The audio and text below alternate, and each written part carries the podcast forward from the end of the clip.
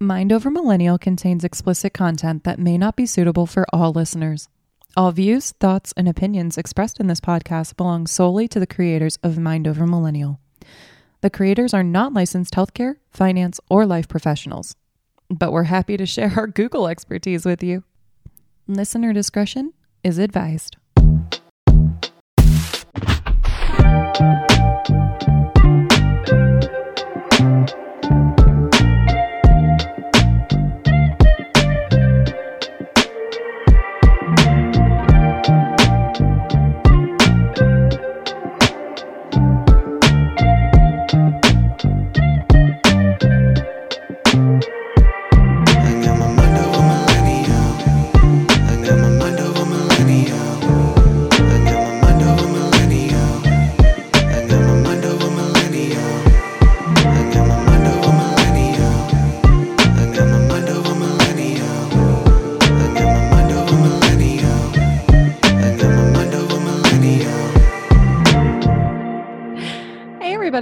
To another episode of Mind Over Millennial. My name's Lauren.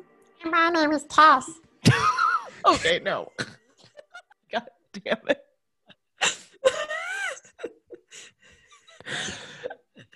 I was not prepared for Teletubbies. You're never prepared. I was You're no. never prepared. No, I, I can't tell you ahead of time how I'm opening because you say like I say it different every time. So we, we have to throw you off occasionally. I think now you've just gotten to the point where you just enjoy making me laugh at the Well, yeah. It's more fun that way. We're supposed to be fucking comedy here, man. my God, My okay. gosh. Tess, how are you? I am actually really good. It's Boxing Day. I like Boxing Day better than Christmas. You can come for me. I don't even care. Um, so yeah, fuck it. Um, we made it through Christmas. 2020 is almost over. Fuck yes. Yeah. How are you, Lauren? Uh, I am doing very well. I am uh, on the mend from getting COVID. My dad was very kind and uh, brought that home from visiting his elderly friends because he's also elderly uh, for Thanksgiving. So apparently he he was in the sharing mood, and the household was filled with COVID over the holidays. so we self quarantined, and uh, that's why we didn't have an episode last week. But I am on the mend and everything is actually pretty good. Like I have never been so happy to be healthy. In, That's awesome. in a while. Yeah. So I'm so glad you're doing better because we were sending those texts back and forth. I did not get to see your gorgeous face for like a week and a half, and it made me see it. Um, but I was getting those texts, and I was like, "She don't sound good. This this is not good. Like no. it, this was, is not good. It's it no was- bueno." It was not great. It was not great. And I also appreciate that you still call me gorgeous. Even when You I'm- are gorgeous. You were my original beautiful human unicorn. Like I I understand that that's that's the name of or what we call the folks that listen to us, but you were the original. I don't deserve it. I love you so much. Okay. So speaking of all this love and everything that's going on, um, but wait, I have news. what's the news? I have news? Okay. Um there's a new baby in the house. It's a fluffy baby. She's so cute. Yes. Okay. So my very good friend um, is staying with me temporarily. He's a long haul trucker, so he has home time and resets and all that kind of stuff. Yeah. Um, and so he's staying with me uh, during his home time right now during Christmas, and we happened to find a puppy today, and he has been wanting a puppy for the longest time. What And kind so- of puppy? It's a little blonde husky. Oh, and she has teeny tiny floppy ears and blue eyes and she's so cute and her name is athena oh my So, gosh. Athena, athena will be spamming the instagram page of mind over millennial because she gets to stay with me until she's potty trained and she can like hold it for an extended period of time because she's going to be living in the truck with him um apparently She's going to live in the truck. Yeah, I didn't realize that that was possible, but he said as long as he lets his company know and he's willing to pay the cleaning fee, um, he can actually have a dog live with him in his cab. It's basically like a little studio apartment in there. So she'll get to Oh. ride shotgun on all of these Oh. long hauls, and that's going to be his little cuddle bug.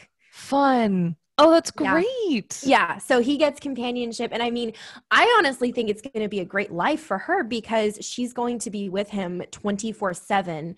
And, you know, when he's not actually driving, when he has to stop because he can only drive 11 hours a day, um, then he can take her on walks. They can go exploring. She can, so I mean, yeah. it's constant care. And Yeah. I just think that that's freaking awesome. So she's going to stay with me until she's a little bit older and she can have bladder control and all that kind of stuff. And then she's going to be a, she's going to be a road dog. Oh my gosh, I love it. I'm so excited. yeah. So we're excited. We will post pictures because she's so freaking cute. I've already like taken up so much memory in my phone. Oh my gosh. Well, I can't wait to just take a look at her and just give her a little snuggle, snuggle to the face, just pinch those little cheeks, the little puppy cheeks. I can't wait. Okay. All right. yes. So- okay. So lots of love. Lots of love going on in this episode because it's the holiday season. It's the holiday season. And this is just where we are. Hawanza Kamana Christmassy, whatever that word was. Christmas, uh, Krim, Krimahana Wanzaka, whatever it was, Christmahana Wanzaka. It, it's something. I don't know. I said it a while ago. Yeah. We posted it. We love everybody that celebrates every holiday, but we're also on the mend from all of those holidays and going into the new year, which is great. Uh, don't know if it's going to be a new year, new anybody, given all the state of affairs of the world, but we don't need to get into that. Tess, what are we going to talk about today?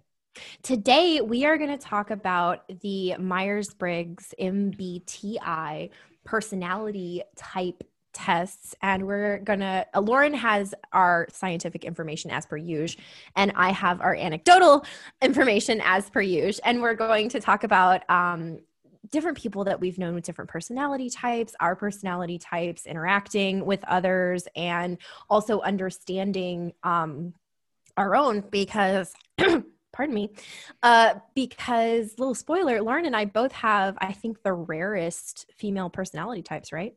Yeah. I know mine is the very rarest. I'm not sure. I think yours is in like the bottom three or something, though, right? Supposedly, supposedly my personality type is like one of 3% of the population, but you are the the rarest female for your Mhm. personality type. Mine is like it's- 0.1 or 1% of the females or something like that. I'm going to have to actually look that up. And yeah. So anyway, Lauren, you want to you want to take it away and tell us some Yeah. scientific info? Yeah, absolutely. So something that I actually find very interesting about the Myers-Briggs test is that it actually is based off of uh, the theories made by the psychoanalyst Carl Jung. Uh, so it's basically what made Carl Jung mainstream. And what I mean by this is that Carl Jung was an interesting man. He was a son of a pastor and studied not only psychology, but he was also actually interested in the occult and paranormal phenomena Mm-hmm. and um he actually was like a part of like seances and shit Oh wow. yeah and um he had an entirely separate theory that's around like the collective conscious um but in reality he was one of the first intellectual humans to consider that like all of this is a simulation and uh okay. is yeah, yeah. essentially the author of the matrix we're just going to put it that there uh in reality um but anyway uh jung was actually like homeboys with uh sigmund freud Oh, Uh, okay. but instead of believing that the unconscious was strictly repressed sexual desires like freud did uh jung was interested in figuring out what other aspects like extroversion introversion sens- sensing thinking feeling etc how Right. those affected the human conscious and unconscious and made people who they are and effectively make people more aware of their unconscious um, and collective minds. Yeah. uh, so kind of like figuring out what makes you tick. Um, yes. and how many other people tick, quote, quote, the same way. Yeah, no, exactly. But he was actually interested in figuring that out specifically through having people remember dreams. Okay. Yeah. My dreams are weird. Exactly. Weird. So, this is all to say just remember that when your job asks you to take this personality type, because according to Forbes, actually, like almost 89% of Fortune 500 companies make people take an MBTI test, that uh, the person who this theory, this test is based off of, is the original conspiracy theorist of simulation. So, we're just going to leave that there. I, I freaking love that, especially because you said like it's so mainstream, and especially if it's Fortune 500. Like these are big companies, they're reputable companies, Mhm. and we're basing it off a conspiracy theorist. And as someone who was raised in the boondocks by conspiracy theorists, I fucking love that. yeah. So we'll get into the nitty gritty of what the test actually is and what it does. Uh, the test was actually created by a mother daughter tag team. So Katharine Cook Briggs and Isabel Briggs Myers, respectively, were the mother daughter team. And uh, I just really need to quote this specifically because I personally find it fucking hysterical. And maybe you guys will find it too. I don't know. But quote, Briggs, so mom, was inspired to research personality type theory when she met Isabel, her daughter's future husband, Clarence Myers. She noticed he had a different way of seeing the world. This intrigued her enough to start a literature review to understand different temperaments. So, I love that. That sounds like my mom. What was her personality type? essentially, Oh this oh my woman god. was either enamored enough with her daughter's husband or just so confused by him that she created an entire test to That figure sounds like out. something my mom would freaking do. no, no, no. That's some INFJ shit.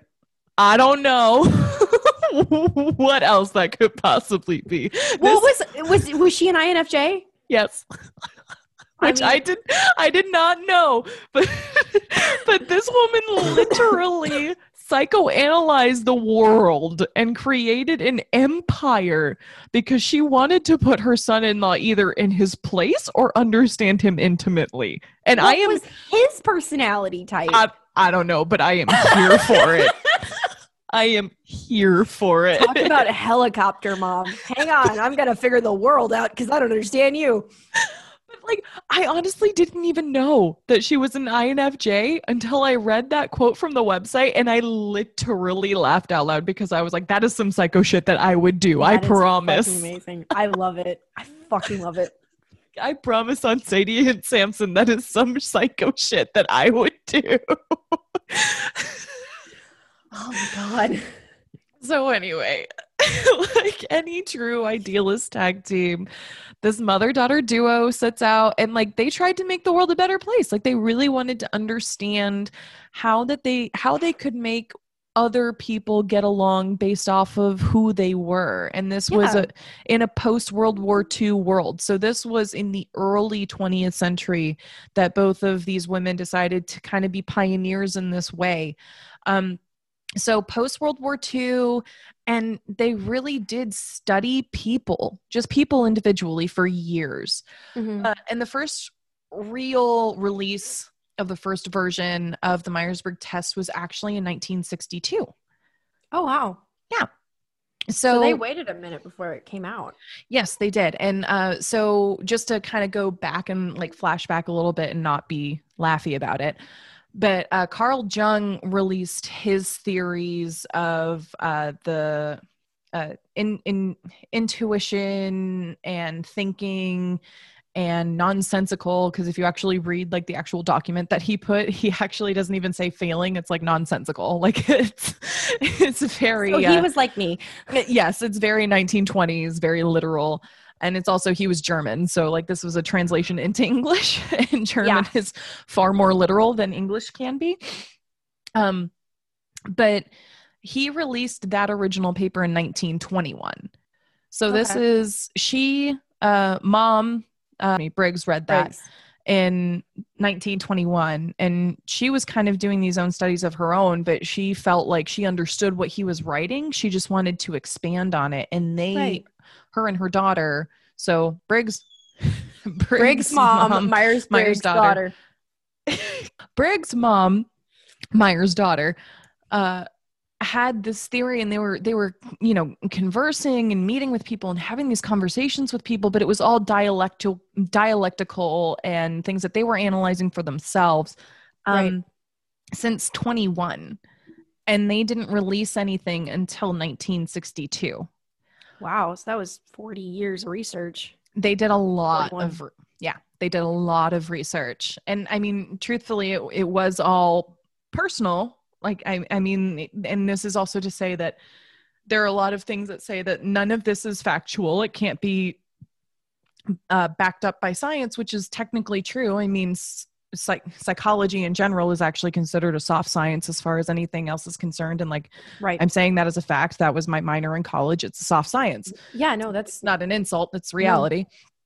But um, so that's when they did their their first release of the Myers Briggs test. And you know, for those of us that are a little cultish about the MBTI test or just simply love learning about themselves, you know, you're you're probably all too aware of what those four little letters mean to you. And depending on you know your type or how much you talk about it at a bar with strangers, or you lean into that side of quote unquote who you are. Um, and then there are like people that probably are listening to this that just have no fucking clue what I'm talking about. So for those, I'm just going to break it down real quick into what each letter is. Um, so there's extroversion versus introversion, which means looking outward toward people and objects versus inward toward concept concepts and ideas. So that's your E or your I. Mhm. Then you have the second letter, which is sensing versus intuition, looking for tangible details and facts versus wider patterns and possibilities. That's going to be your S versus N. I've been drinking, guys, and I don't need that much anymore after COVID to get really drunk very fast. So it's helping you not abuse substances, I guess. don't abuse substances. Uh, so that is your S versus N. Thank you. Uh, thinking versus feeling. So you decide things in a detached and logical way versus weighing people's needs and syncing harmony. That's your T versus your F. And then you have P versus, or P, perceiving versus judging, which is P or J, uh, which means preferring to keep decisions open if you're a perceiving person versus to have matters settled if you're judging, right? So, Mhm. Tess, I know that you're an INTJ Mhm. and I'm an INFJ, Right. So Do- we're similar except for one letter. except for one letter, which is the thinking versus feeling, which can be pretty big. Oh, it's big. Yeah, no, it sounds like, oh, you're only one letter apart, but there's a very large difference. No, there is, there is, and and I think anybody anybody that's taken the Myers Briggs can also kind of relate to that. But do you gravitate toward certain types of people? Um, I think I definitely gravitate more towards feelers than I do. I'm looking at um Oh, wow. Okay. I I made a list. That's what Yeah. I'm looking at right next to me. I want to explain it since you guys can't see what I'm doing. Um I made a list of some of the people that I'm closest to and what their different personality types are because if you know me, I've run around since my college days going, take this test, tell me what you are. because I'm constantly just wanting to learn about people, wanting to understand more um, because I am a thinker and I am a like judger. And so I'm try- constantly trying to figure it out, Mhm. but I lack that feeling part and that sensing part. So I have to find the pattern. Um, and what I'm looking at is in my friends and uh, the people that I have been around most in my life, uh, there's more T's across the board than there are F's. But the people that I've become closest to the fastest and or are most likely romantically drawn towards are F's. Really Mm-hmm. interesting. Yeah, it's almost like I know that I'm missing that. Yeah. That opposite attract kind of thing. Yeah. No, I fully understand that because I always seem to have like INTJs or ISTJs as romantic partners. Mm-hmm. Um, and I've kind of discovered that like I really don't enjoy extroverts. They can be a lot, especially if you're like super introverted. Because some people are right there in the middle, and Yeah. there is there has been a term thrown around. Um, it's not officially accepted in the 16 personalities, but it's thrown around a little bit, and that's ambivert. Ambivert. Which instead of being an I introvert or E extrovert, you're like 51 49, or you flip flop back and forth. Um, another key point about introverts versus extroverts extroverts recharge with a lot of people. They have find themselves gaining energy from being in crowds, from being out places, all that kind of stuff. Introverts prefer to recharge by themselves. That doesn't mean that you're antisocial, it just means that that's where your recharge comes from, is like, either yourself or maybe like one other person that you're super comfortable with kind of thing but it's a private recharge versus a public recharge. And again ambiverts can flip back and forth between that depending on mood or time of life because i think that going into an alternate personality if you're under a great deal of stress and or toxicity like this entire year you can kind of go into a little bit of a different mode she's hiding behind her microphone Yikes. Yeah, no, we're not going to exactly go we're not going to go exactly into inferior functions. I mean, we could if we wanted to and if you want to later. that can be part two no it's fine We're, this, this has to be high level at first because i feel like most people would probably you know know what this is and have some kind of a jump off point but just in case Yeah, no, I I mean for for me and I mean I'm I'm not necessarily prepared to talk about inferior functions. Um nah I know that there are times in my life like I can actually pinpoint when my inferior functions got the better of me. But um so I but I mean like to, I truthfully the only extroverts that like I kind of have in my life actually are usually uh ENFJs. So like just the extroverted me. no, like I don't know if that's a, a coincidence. I mean, like I can count on my hands literally like the amount of people that like are close to me in my life. And like I even have a couple that actually have my personality type, which like is again, like we talked at the beginning, is supposed to be a rare one, but like I feel like I find a lot of INFJs, which hmm. I feel is really weird. like it doesn't make me feel like they're that rare and like maybe they are i don't know but I, it just i find it really funny that i gravitate emotionally and romantically toward uh emotionally quote unquote unavailable people insofar as like thinkers rather Yeah. than feelers. Yeah. And i just i really don't i cannot think of one perceiver that i have in my life. Like i really can't Hmm. I was trying to think. I have a quite a few perceivers actually. Uh, again, looking at my list, um, my mom is one. She's a big one, and that to me, she's a thinker perceiver. She's INTP, Mhm. and despite the fact she is a T, and I'm a like we're both thinkers. I'm the judger. She's the perceiver. I find it emotionally draining sometimes because she says she's not as in touch with her feelings as I am with mine but to me the perception comes across as emotion Interesting. and I, that's that's not a down on my mom that's just like she makes me go to that place in my head where Yeah. the, I, the intj is try, trying to talk about emotions in the brain here y'all this is how this is how out of touch i am you don't even understand i don't it ugh. Lauren- is really good at asking me, okay, so do you know what you're feeling right now? You can tell me what you're thinking, but are you aware of what you're feeling right now? And my answer is just like, no, I Yep. have no idea. Yep. Yep. Anytime that there's an emotional thing. And I mean, like, that's also because, like, you know this, but like to other, to our listeners, like my mom, my mom is also an INTJ, which I find hysterical. Uh, that you and I are best This is, friends. this and is my why mom. we, yeah, this is why you clicked with me. You're just like, oh yeah, no, I, I know what she is. It's fine. She's not that weird. Well, and I just I always find it funny too because there are times where like uh, when I try to have emotional conversations with my mom and I I know that she feels like she can't emote around me and she doesn't necessarily feel comfortable doing it cuz I'm the child and she's the adult and that's how she was raised. But like it's always kind of fun to me to and this sounds really shitty but like to get her into a situation where she's uncomfortable and make her feel something cuz then she has to be honest. Yeah, no, that that's why sometimes when you're like interviewing me for the podcast, I'm like, well, I'm a glass of wine in and I have no like I didn't do any research on this, so I'm gonna have to be friggin' honest. And I you're either gonna get something real good or we might have some sociopathic serial killer stuff on recording. It's fine. It's fine. It's fine. I've dated one of you. It's fine. But sorry. from, from all of us INTJs, I'm so sorry. Cause woof. well, I mean, no offense to you, but that was my most toxic relationship. Oh no, I don't I don't doubt it. I have been told by so many different partners that I am a special breed of crazy. I mean, I feel I I don't know. I again, like that just starts with I feel. So, I mean, it's not like you can relate, you robot, but No, I can't. I cannot. And that's the problem. I cannot. I cannot. Yeah, but I mean that's that's mainly all the background that I had.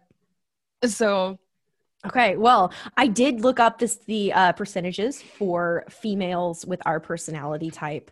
did you Um, really? Yes, I did. I pulled it up.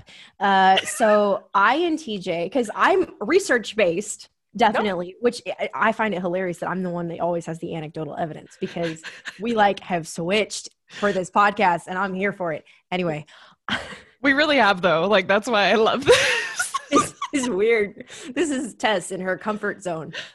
Yeah. That, anyway, put each other on the uncomfort zone so that uh, it's honest and true instead of us being manipulative.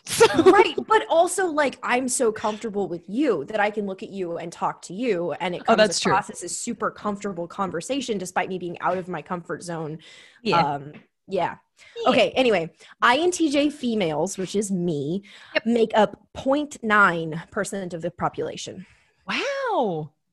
that's it Just nine? Like literally. Wait.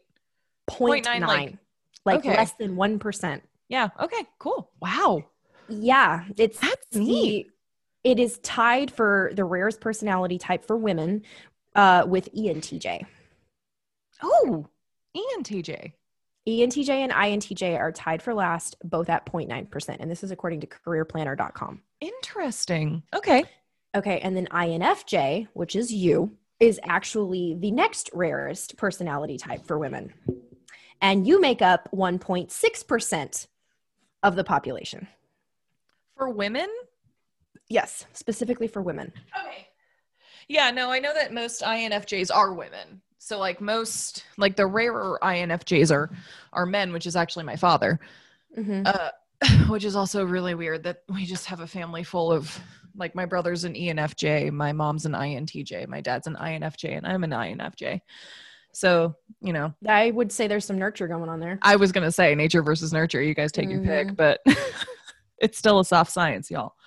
Yeah, well, if if we want to if we want to venture down that rabbit hole for a minute, um, I was raised as an only child. I have some step and some god siblings and some whatever, but Yeah. uh, raised as an only child, and I was raised by a ISTJ father. Yep. Um, and then my mom is an ENTP. I feel like that couple gets along very well. But I don't I feel like as a INTJ Maybe- child.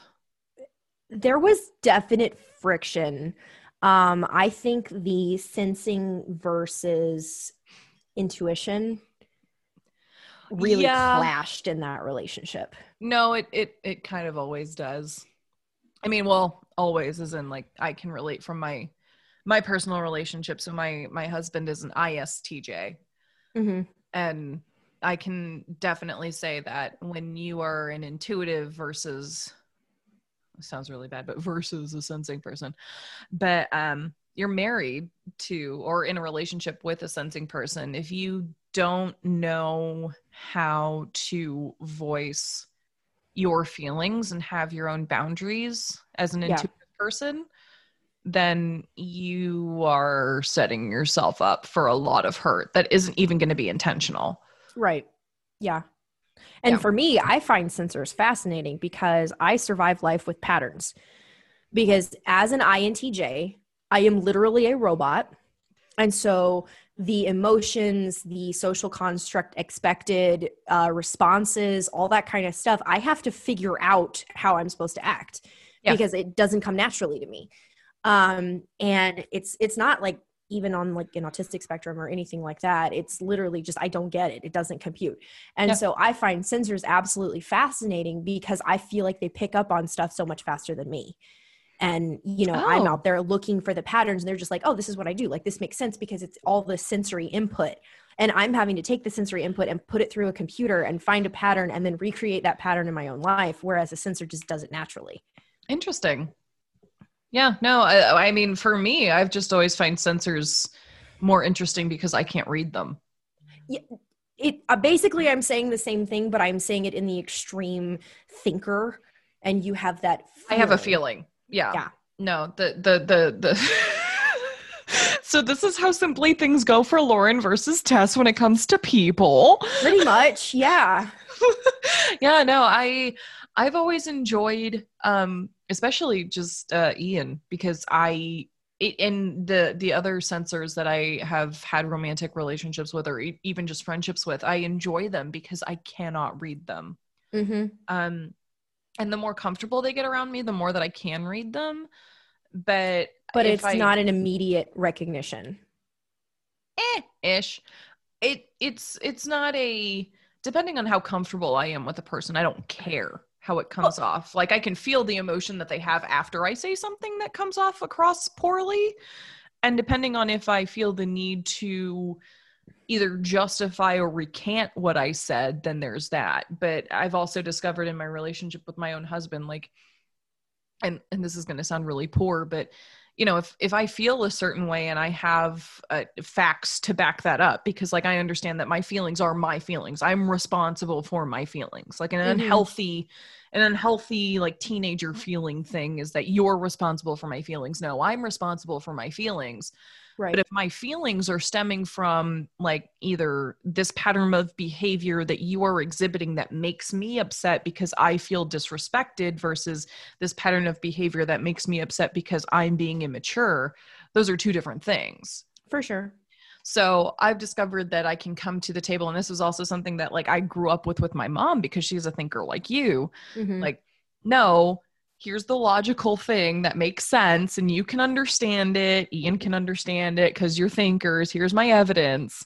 But Yeah. like, I feel this way, and I need you to understand I feel this way because here's the evidence. But like, you can't go to a thinker with just being like, I feel this way because like they don't give a fuck.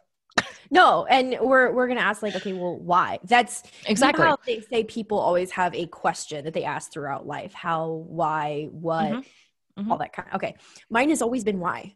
To the mm-hmm. point that when I was a tiny child, my mother thought I was talking back. I asked why so often, and the realistic thing that she figured out after I grew up was I I literally just want to know why.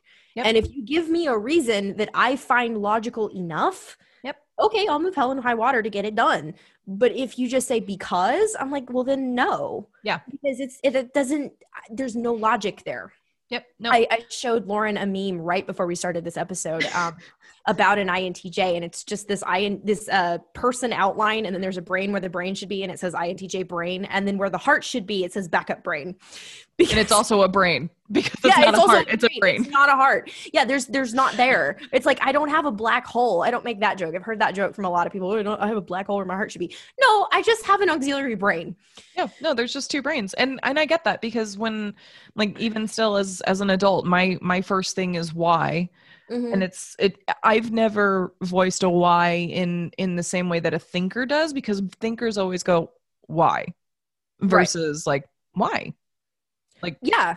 When you Again, there's that lack of inflection, that lack of emotion. it really is. almost a computation. Yeah. Yeah. So when I when I was asking why, it was more of a it it's a it it, it hits people a little different. It's Oh yeah, no, I'm offensive as fuck, even when I'm not trying to be.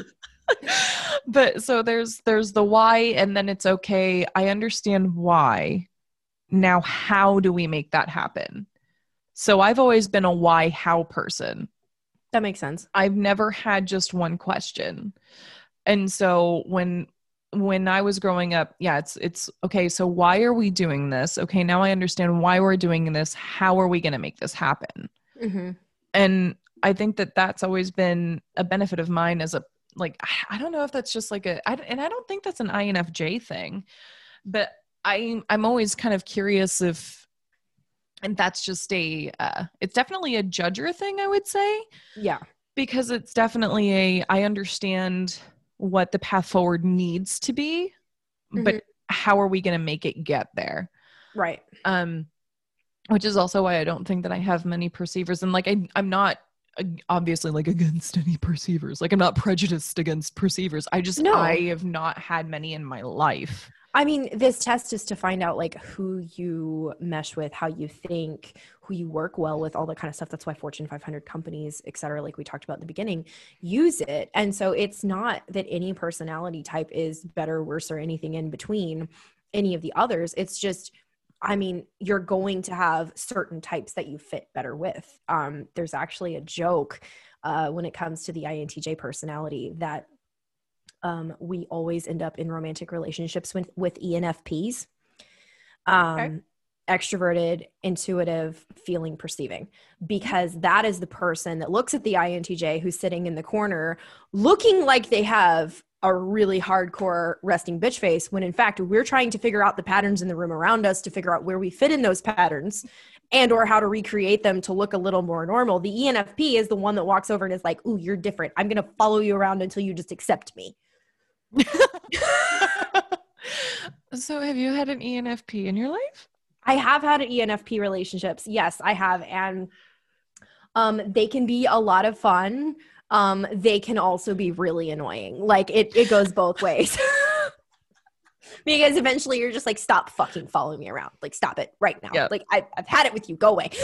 Yeah no no I, I can't i can't fully understand that because i've never been around anybody that i've uh truly been romantically interested in that actually pursues me. I've always been the pursuing it's not a pursuit. That I, Oh, I, okay. s- I said very carefully literally just kind of follows them around. Just exists it's just a Yeah, shadow. like but i mean also that's how you get an intj's attention is just exist in their stratosphere and eventually they can't ignore you anymore. That is also true. I can i can attest to that as a fact for the intj that i dated. So yeah. yeah you just you exist in their sphere until they're like oh okay like you're here now.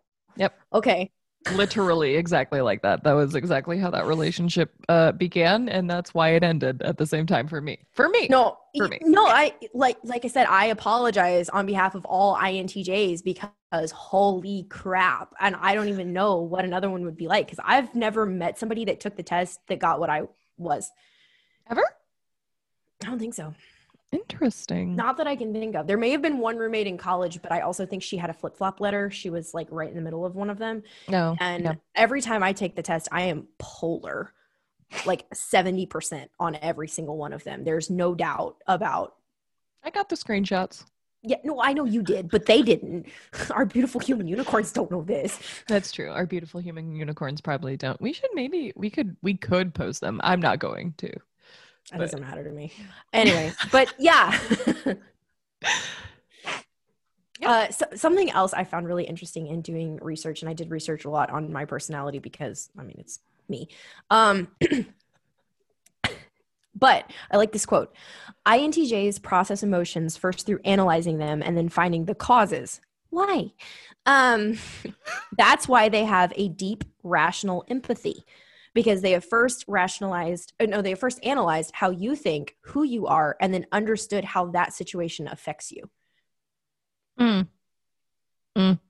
yeah and that's supposedly makes intjs both empathetic and also really um i don't really want to use the word tolerant but accepting of a Oh. lot of things that people normally wouldn't because we don't have an emotional response to it yeah it's like if you can give me a logical reason why the way you are i can have empathy for you we can find some common ground over the just the logical process Right. Right. Well, I mean, I can ignore how my what my visceral response would potentially be because I don't have one. right Yeah.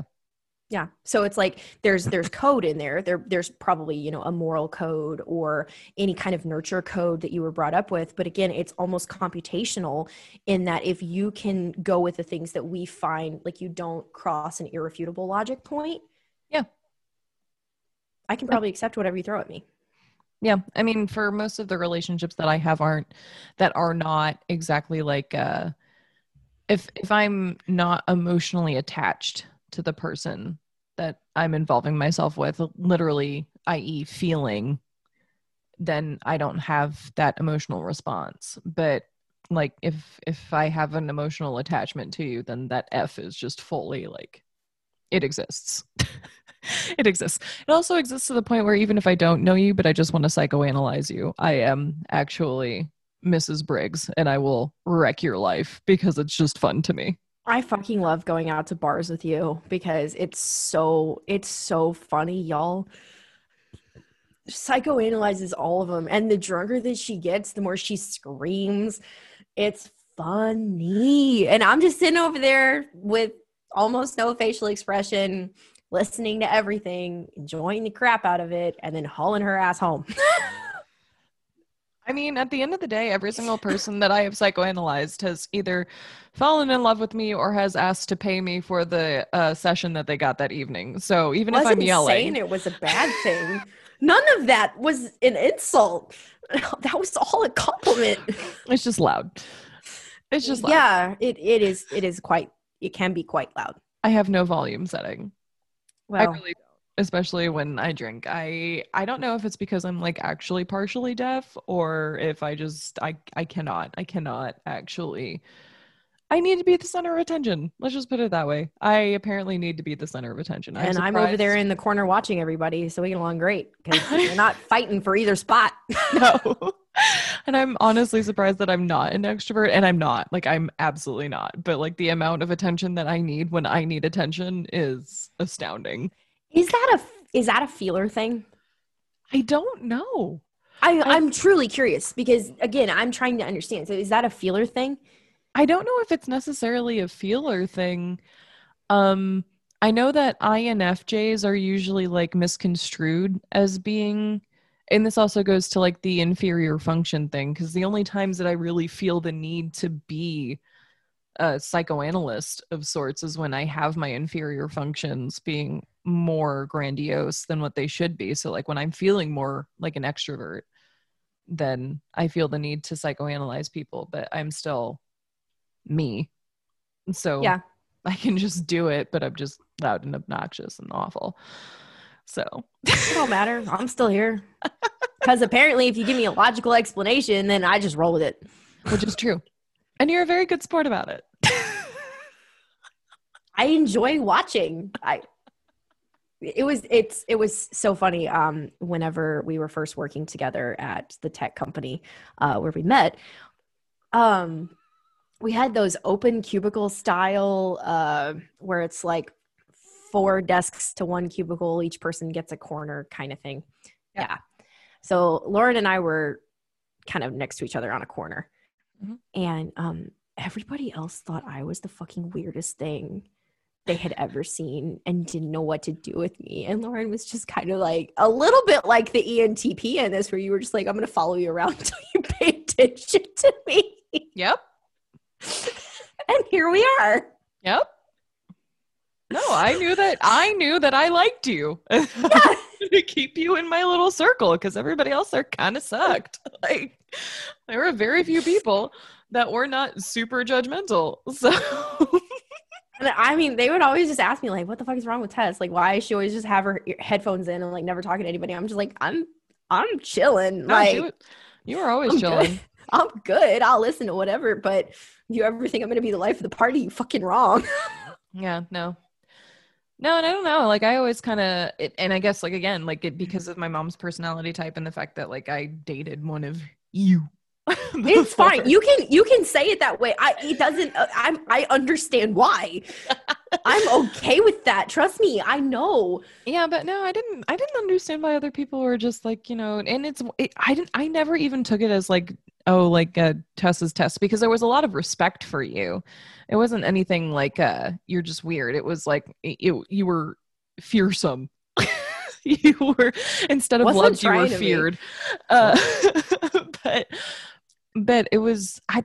I just I think that people wanted and this is a thing that I think exists with a lot of INTJs that they don't really understand is there's a desire for approval Mm-hmm. um that Definitely. exists with like who you are because you're quiet but when you do talk you're intelligent and it's something that a lot of other people can't read and and that's intriguing to a lot of other types of people i mean i think it's intriguing to anybody i think people that they can't read that they don't fully understand but just want to is always interesting Oh yeah. um, and so I think that that's what was happening with you and, and where we worked. But I mean, I wasn't, I, I never felt like that was a permanent place for me. So I just didn't give a fuck. but, but I yes, mean, I, I- I, definitely was your shadow shadow ish to a point. Like I never I left you alone. Oh like- yeah, no, I'm just saying like I definitely didn't seek anybody out. So I feel like I'm Okay. really glad that everything worked out and all that kind of stuff. But like I think that if it hadn't been for you kind of like, you know, starting the whole thing, it would not have been At work, you were not pursuing me, but like you definitely did text me more, which I'm grateful for. Because when Well, that's true. I'm way more comfortable with that distance and the ability to think and plan out what I'm gonna say. Yeah, no, outside of work, you were definitely like one of the key reasons that I actually had a social life in Texas. and now we've been far closer since I moved. But, Very true. yeah, very true. 100 percent but yeah. Um, okay, here's here's a fun little question that I wanted to compare and contrast on. As an INFJ, what is your most toxic trait in relationships? Everything. Oh. Okay, but elaborate because you're calling me one of them, and I know my most toxic. So what's yours?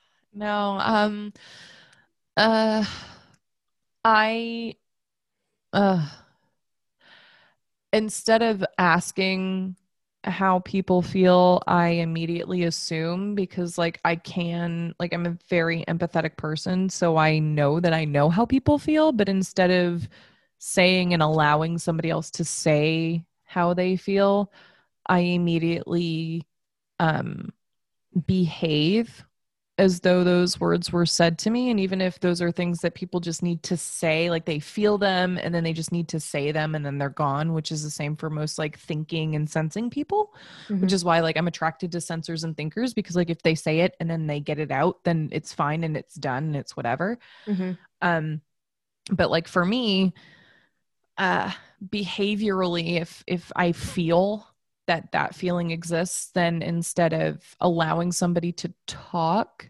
i immediately uh shift my behavior or get really aggressive Mhm. and then the other thing is is uh before i knew that i needed to say what i needed Mhm. and I had the ability to have a voice in a relationship rather than just feel how other people feel and react to that.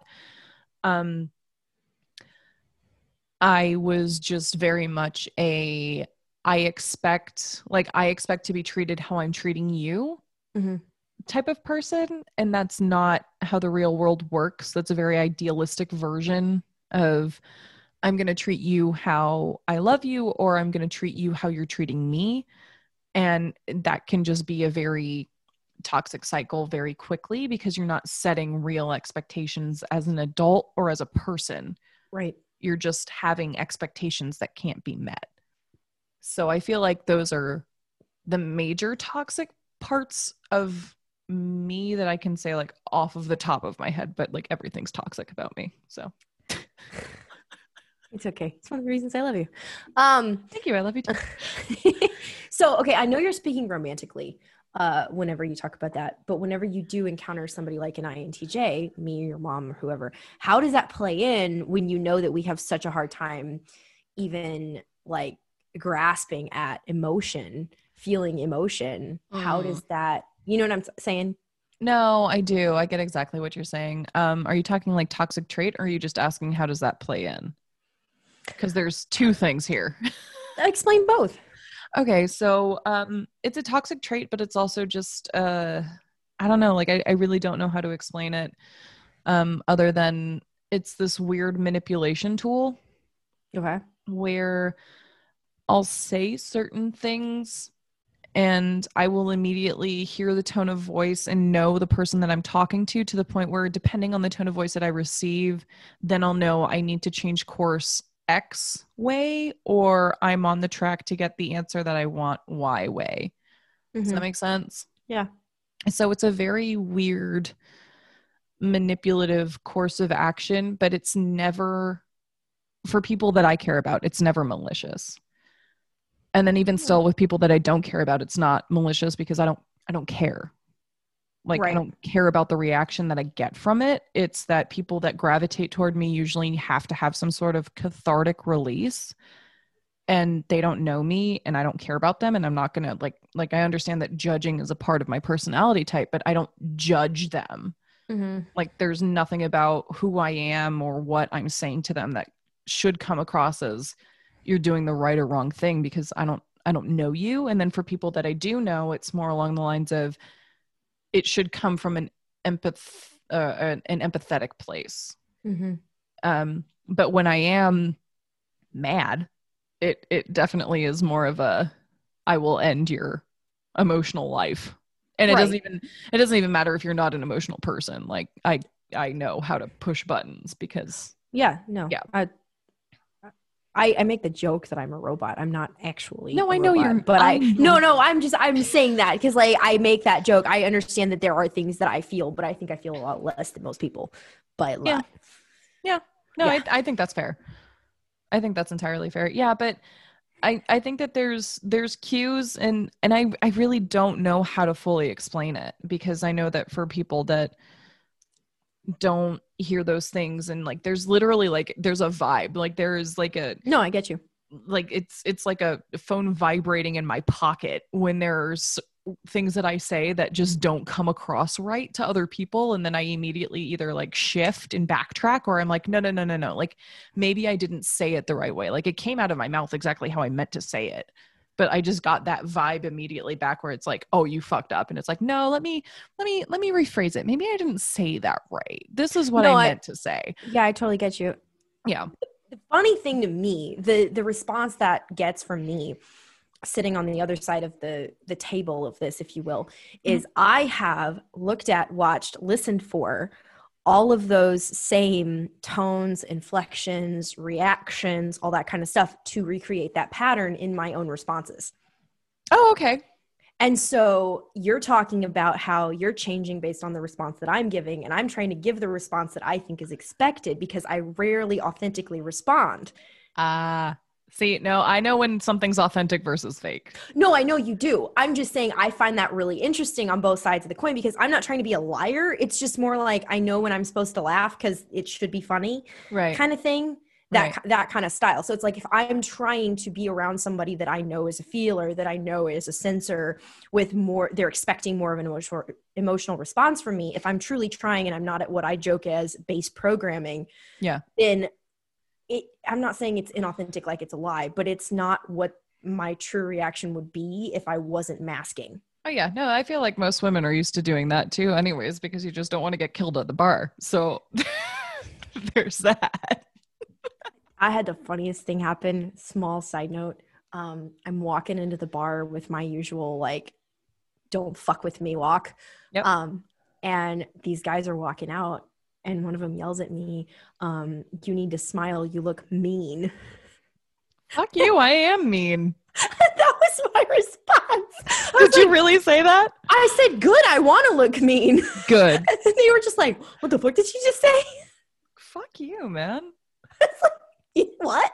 Don't ever tell a woman to smile. God damn. Oh, I hate that. That that should go on the pet peeve list, man. Ooh.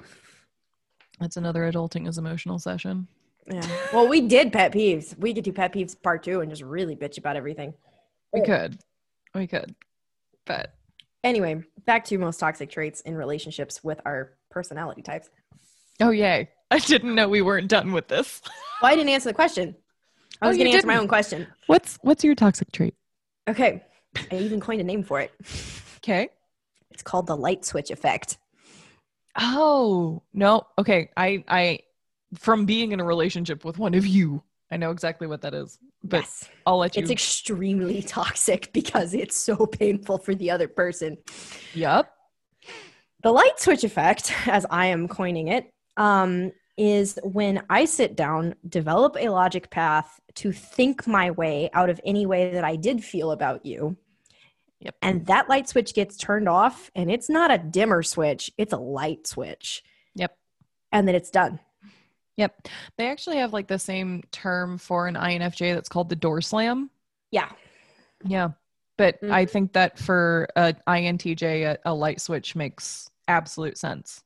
Yep. And it can happen in romantic relationships. It can happen in friendships. It can happen in anything. If there's, we are so empathetic where it's like, like I said, you give us that logical reasoning, you give us that why, we'll accept anything. But then if you cross those certain lines in the sand, which most people will not even realize are there, Yep. that light switch gets turned off. And it, because we don't have an emotional response to so many things, it's, It's off Yep. it's gone and i have hurt so many people that way and i want to be empathetic and i want to f- i want to feel bad but i don't i don't have that internal response yep No, I mean, the few people in my life that I have door slammed, um, I I can't say that I have any ill will toward them, no. But I do know that the emotional turmoil that I went through intrinsically for them uh, did not outweigh putting them in the past. right. And i'm a firm believer that the opposite of love is not hate it's apathy. Yep. and an intj's apathy will cut you to the quick Yep. No, if you if you hate somebody that's only my mom always said that uh, you can only hate somebody as much as you love them. Yeah. But and there's a very thin line between love and hate but once you don't care when you indifference. know. yeah In, indifference is exactly the the the I, I guess the the cut the cord spot. Mhm. yeah Um and the on the other on the other side of the light switch effect um that can be really dangerous for me personally Mhm. is if i think myself into accepting someone i can accept them completely all at once and they're like what the fuck like i don't know you this well and i'm like no i i have I analyzed you i have decided who you are and i have decided what slot you will fill in my life and you now fill that slot and they're like huh oh, interesting. because I'm like, I'm I'm 15 steps ahead of you on the chessboard. It's fine. Like I know where this goes. It's fine. Just trust me. And then in 15 steps, they're like, oh yeah, you were right. I was like, uh huh, Well, INTJs really do live that far in the future. yeah. So So we No, will analyze, figure out what is best for you or what is whatever. Yep. Not like best for you, like we know what's best for you, but like analyze the person and say this is where you fit. Yep. And then you fill the slot. It, it there's none of this like working towards something or a slow build up or no. no, it just exists or it doesn't. I get that. Yeah. I get that.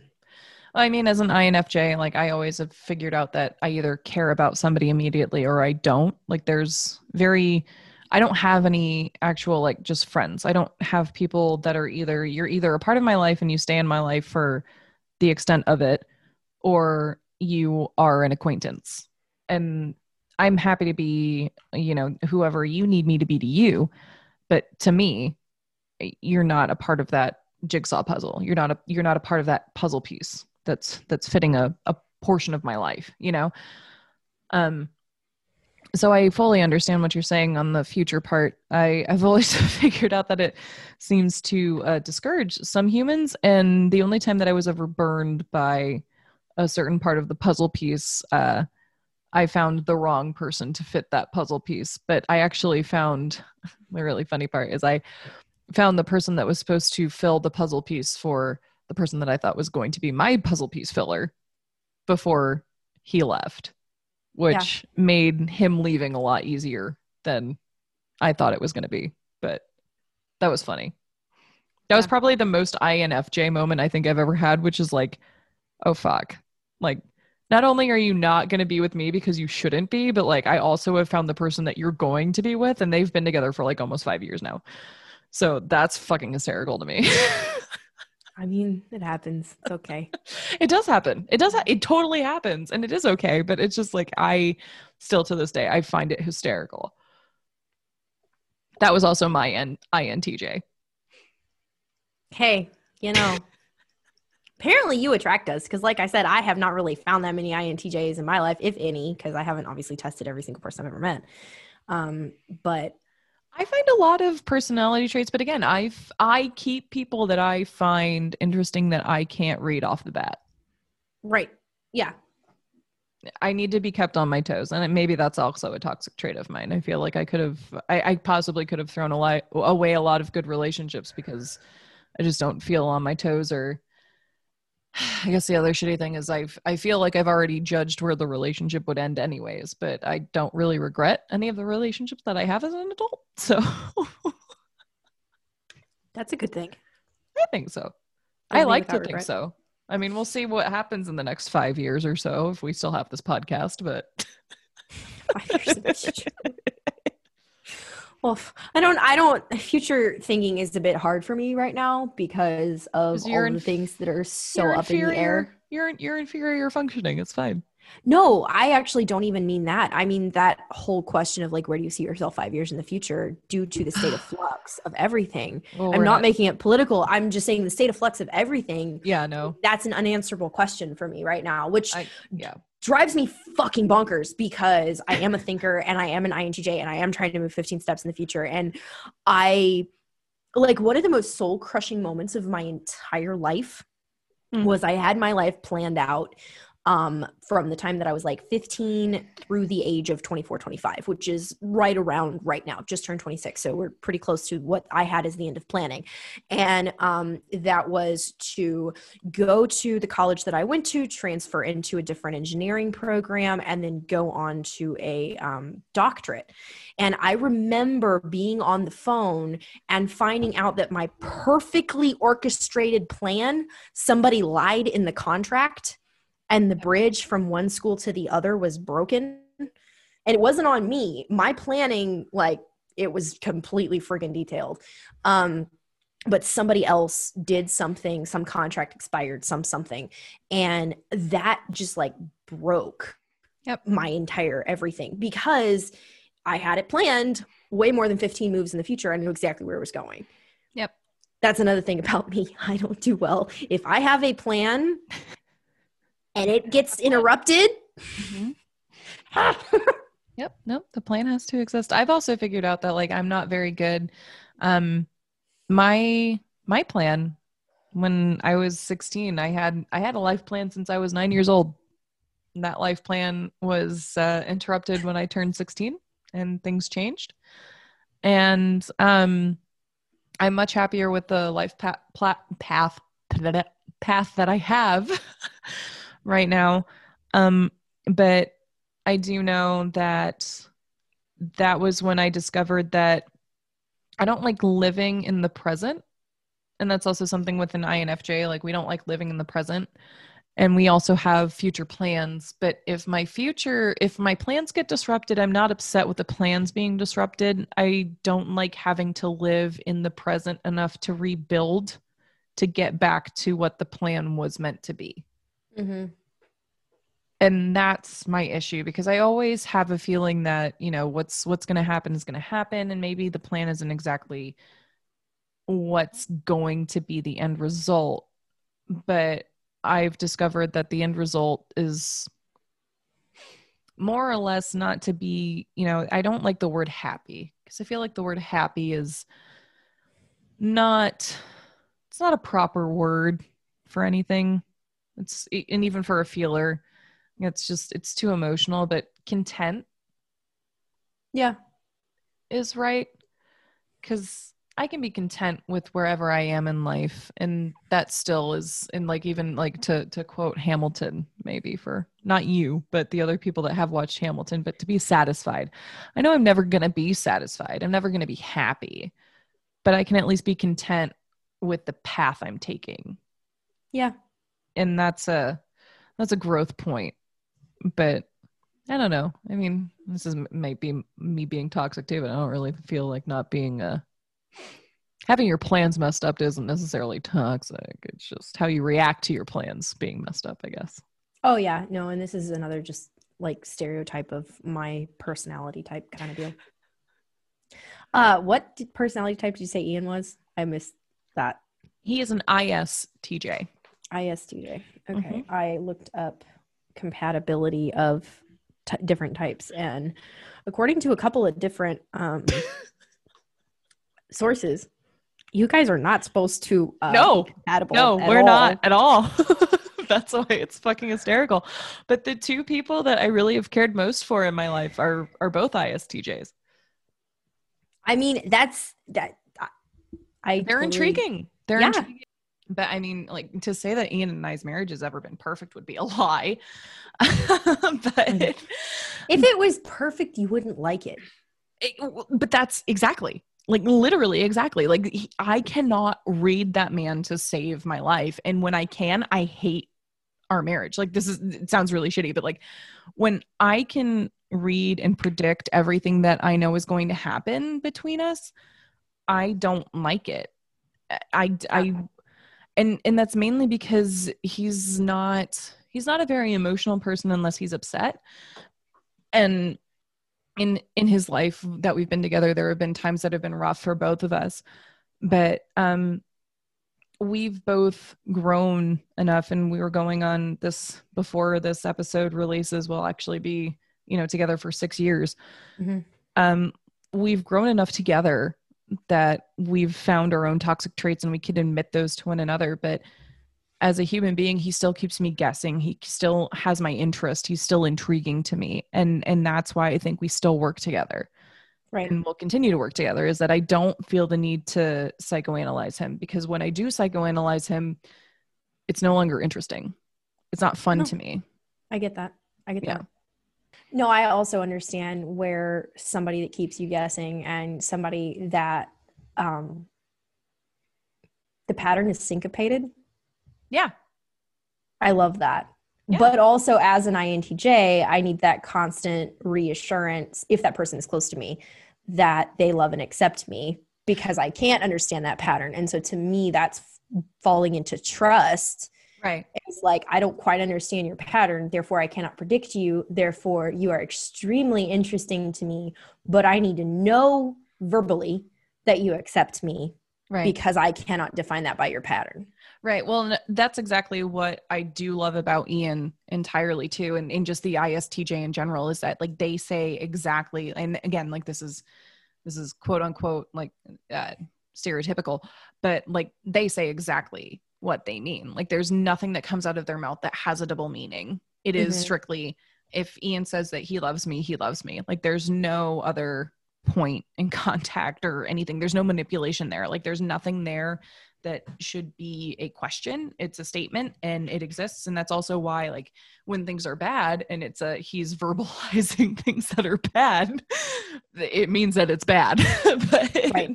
But i never and and i never have in in our relationship well there's been a couple times but I've never had to question his loyalty to me. I've never had to question whether or not he cares and he wants to continue the commitment that we have together. Um, but you know, we got married really young, and it's very hard uh, when you're young and somebody's in the military or traveling constantly because like not even when he was he was in the military and then I was traveling 50% of the time for my job um that you really get to get to know somebody and and I don't think that he was prepared to be home alone Mhm. either. So there was a really rough patch there where it was he kind of got the other side of having a spouse that isn't there for you.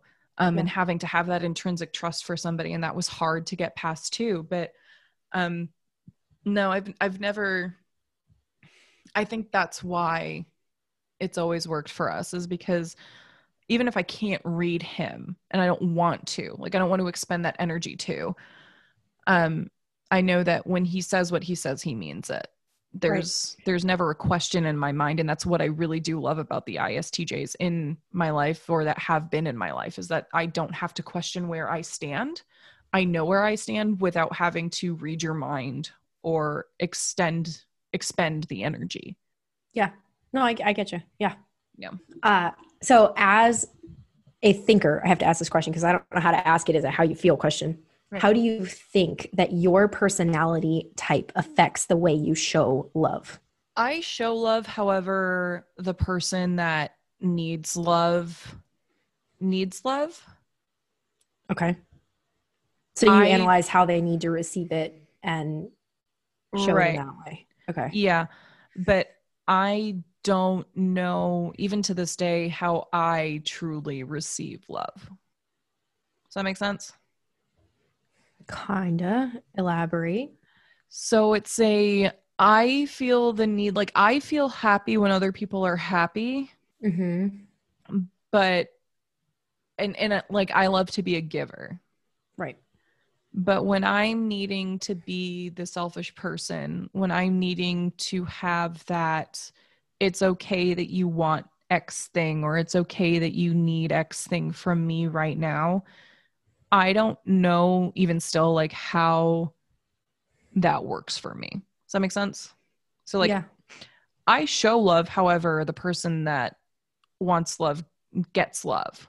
hmm But when it comes to if I love you, like, and this is really backwards, like, you can love me and I'll show you how you need to be loved.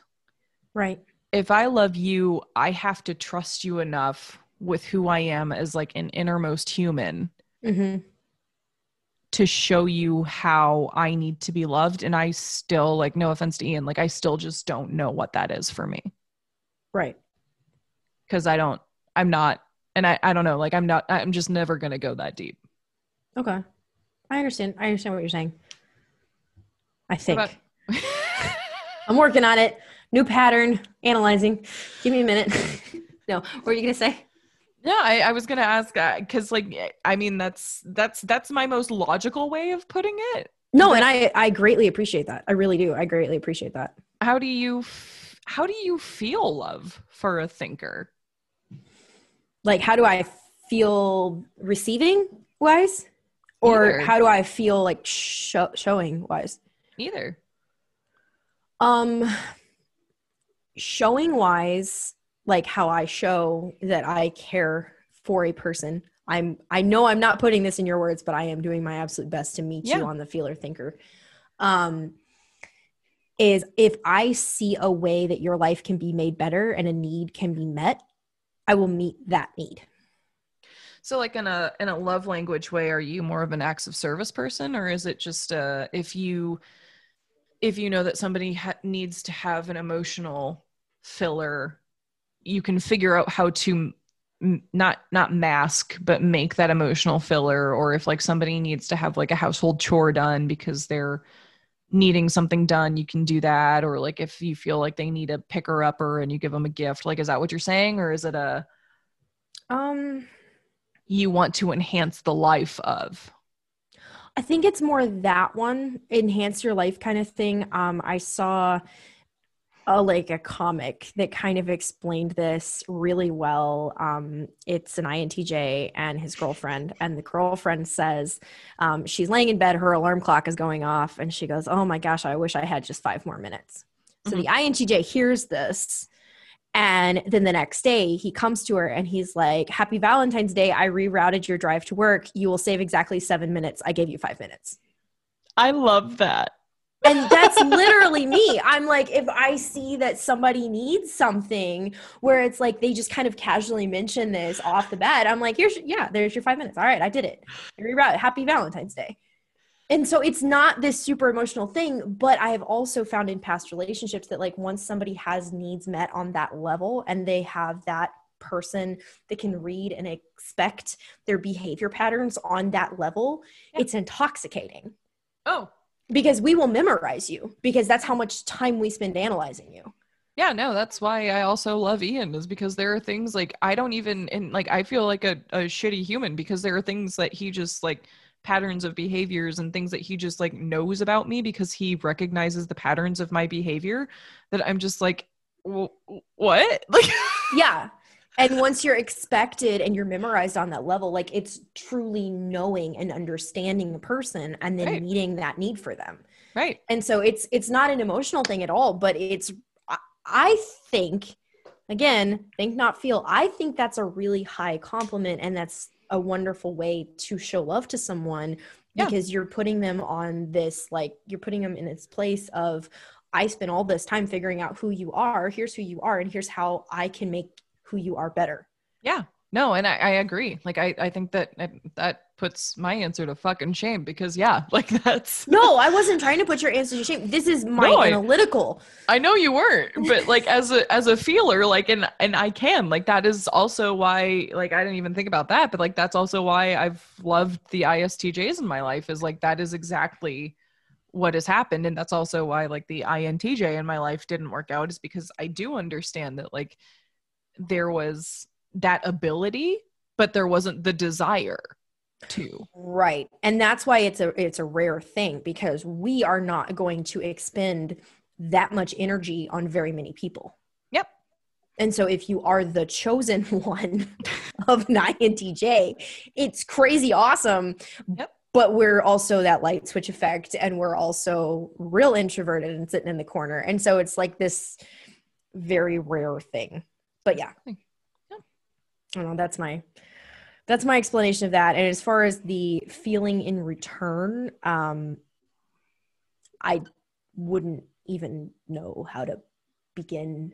I don't know. No idea. I there yeah. I don't know. I'm not going to make you any more uncomfortable. It's no, okay. I'm not uncomfortable. I'm legitimately trying to figure it out. That's the weird part. This doesn't make me uncomfortable. Um Uh, what I was sitting here thinking was there are very few people in my lifetime that I was able to say I know without a doubt that you love me in a way that I trust you to love me. Yeah, I get that. Very few. And so I it's hard for me to answer that question because my sample size is too small. That's fair. That's So- fair. Anyway, last little thing that I thought was kind of cute was I found a list of the MBTI types as guilty pleasures. Oh, yes. So we're going to go through a few of them just because, you know, we can talk about people that we know and see if It makes sense. it makes any sense. So I'll start with yours as the INFJ. I was like, brain, all these letters, alphabet soup. Holy crap. The processor had to take a minute. Okay. INFJ. Bubble baths. Oh, yes. no, not even, not even. Yes. And that's not even a guilty pleasure. That is just a pleasure. I, Thank you. I didn't make the list. Um, So, yeah. Okay. INTJs are reality TV. I feel that. honestly that like they're coming for my soul right there because I definitely watch reality TV in the bathtub with bubbles and a glass of wine and or whiskey. Um, because again, I'm fascinated. Aren't you a bachelor person? Yes, I love Bachelor. I love Bachelor in Paradise. I love Bachelorette because there's all these like idiotic and moronic people, and I just get to sit there and not have to react in any kind of like expected way. And I judge the fuck out of all of them. And it, oh, yes. I yes, love. I love it. I, I, I will sit there and scream at Bachelor the way most guys scream at football games. I love that. I, Like- I genuinely love that. with with my glass of wine in one hand and like knife handing at the TV with the other hand, just like fucking screaming. okay, uh Ian is an ISFJ, right? ISTJ. ISTJ. Okay, he's like me, but with the S. Okay, ISTJ. Cheesy Christmas movies. Yes. That, That's uh, so funny. that hit a nerve, but yes. I can see it. Your vein is popping out of your forehead It- right it's bad. It's bad. Yeah. Next one. That's so funny.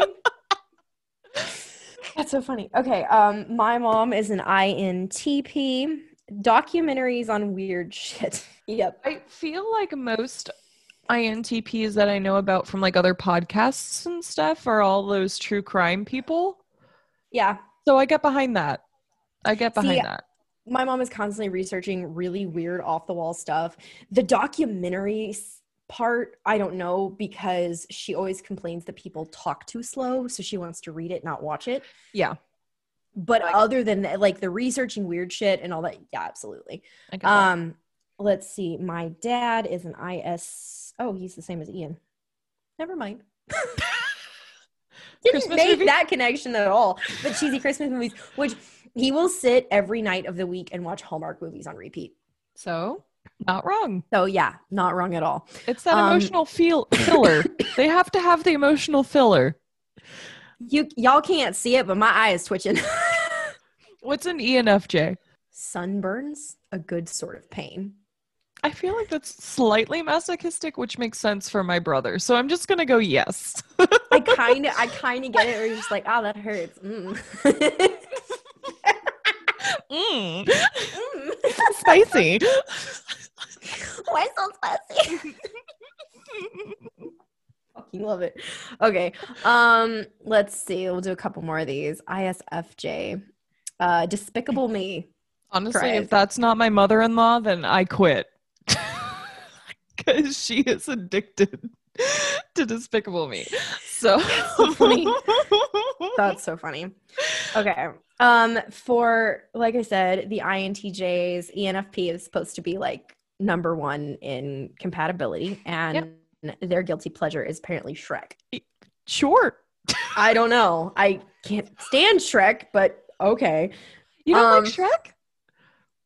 Oh, my uncle loves Shrek. And honestly, like now that I'm thinking about it, I think that he could possibly be an ENFP.